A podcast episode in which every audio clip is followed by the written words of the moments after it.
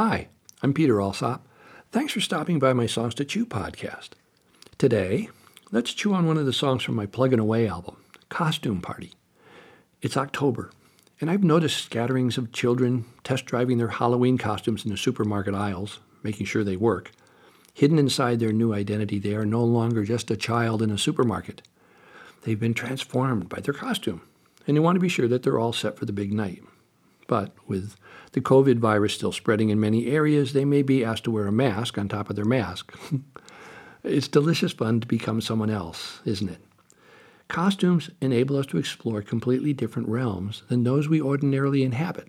So, let's go explore our song to chew for today Costume Party. It's a costume party, and everyone is here. It's a costume party, and everyone is here. Now you come on.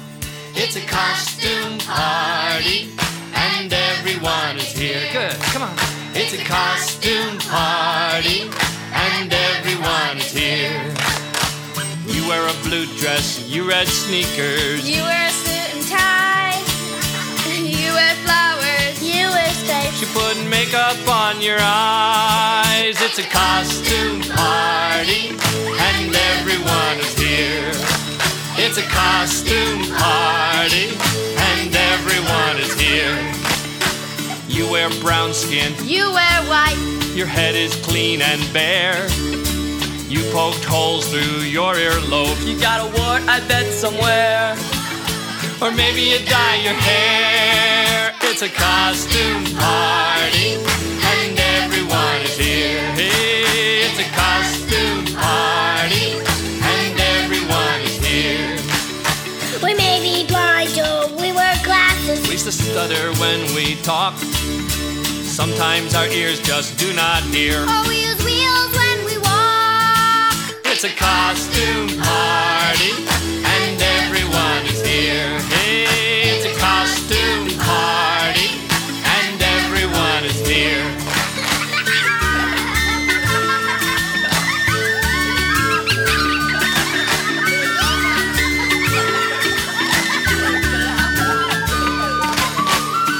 disguises could win prizes, each one's qualified. But the only thing that really matters is who we are inside. It's a costume party, and everyone is here. It's a costume party, and everyone is here. Come on! It's a costume party,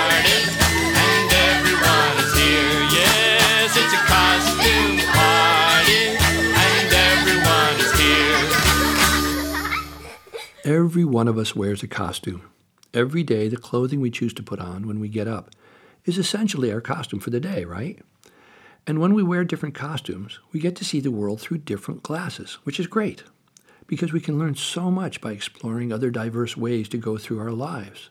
We build new skills and are exposed to new and different ideas from simply rubbing shoulders with others who are not like us. It's true that most of what we learn comes from the people around us, with whom we are most familiar, our own families.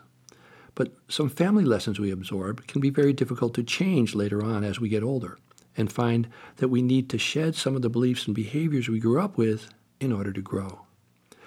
Our costumes provide us with our outward appearance. That might not exactly fit who we are, but that's okay because we're just trying things on to see how they fit us. And that all changes as we grow and learn about ourselves.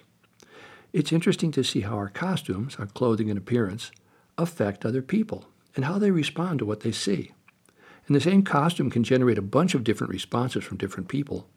Did you ever notice that when we see someone who's unfamiliar or different than we are, most of us are at least curious, and some of us become extra cautious or even suspicious and fearful of other folks who look strange to us.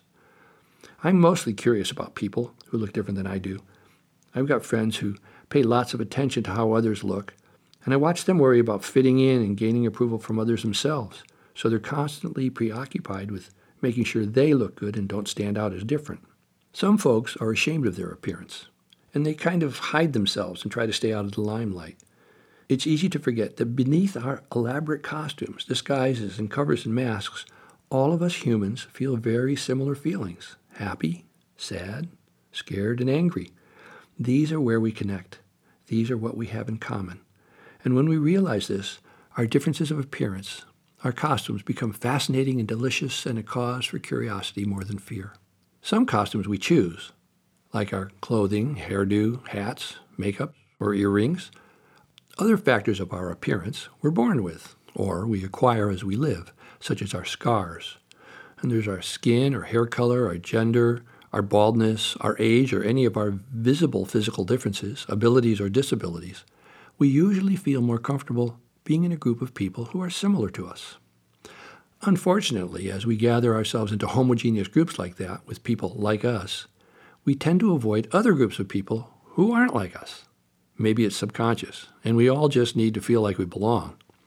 Some of us hang out with a group of people who have become our family of choice because we feel so comfortable around them. For some of us, that's our birth family. But for others, our family of origin doesn't feel like a safe place, so we make our own family of choice. Lots of times, the group members in our chosen group of friends look very different than each other and come from diverse backgrounds. It's called a heterogeneous group, and it has some distinct advantages that more homogeneous groups don't have. Heterogeneous group members usually find it's easier to assimilate into other widely diverse groups, which is often what happens in cities that have a widely diverse population. Another advantage is that when we spend time with people who are different than we are, we get to know them and we drop our nervousness about their differences. And it becomes easier for us to notice and appreciate our similarities. For instance, there are a lot of studies that show that when we mainstream children with developmental disabilities in a public school, all of the children in that school learn and grow from the experience of being around kids who are different than they are. And they build skills and understanding, getting along with people who look different or come from different cultures. Overcoming our own fear of rejection is necessary for us to break out of our isolation and start new friendships. That's why having a costume party is a good idea, especially when we've learned how to be a safe place for others and we don't immediately judge them. When we're not afraid, we can let others reveal themselves to us instead of trying to strip away their masks. I'm Peter Alsop. I hope some of these ideas might spark some discussions with your family and friends or classmates. That's it for today. Please subscribe and join me on this podcast next week for another Songs to Chew. Bye for now.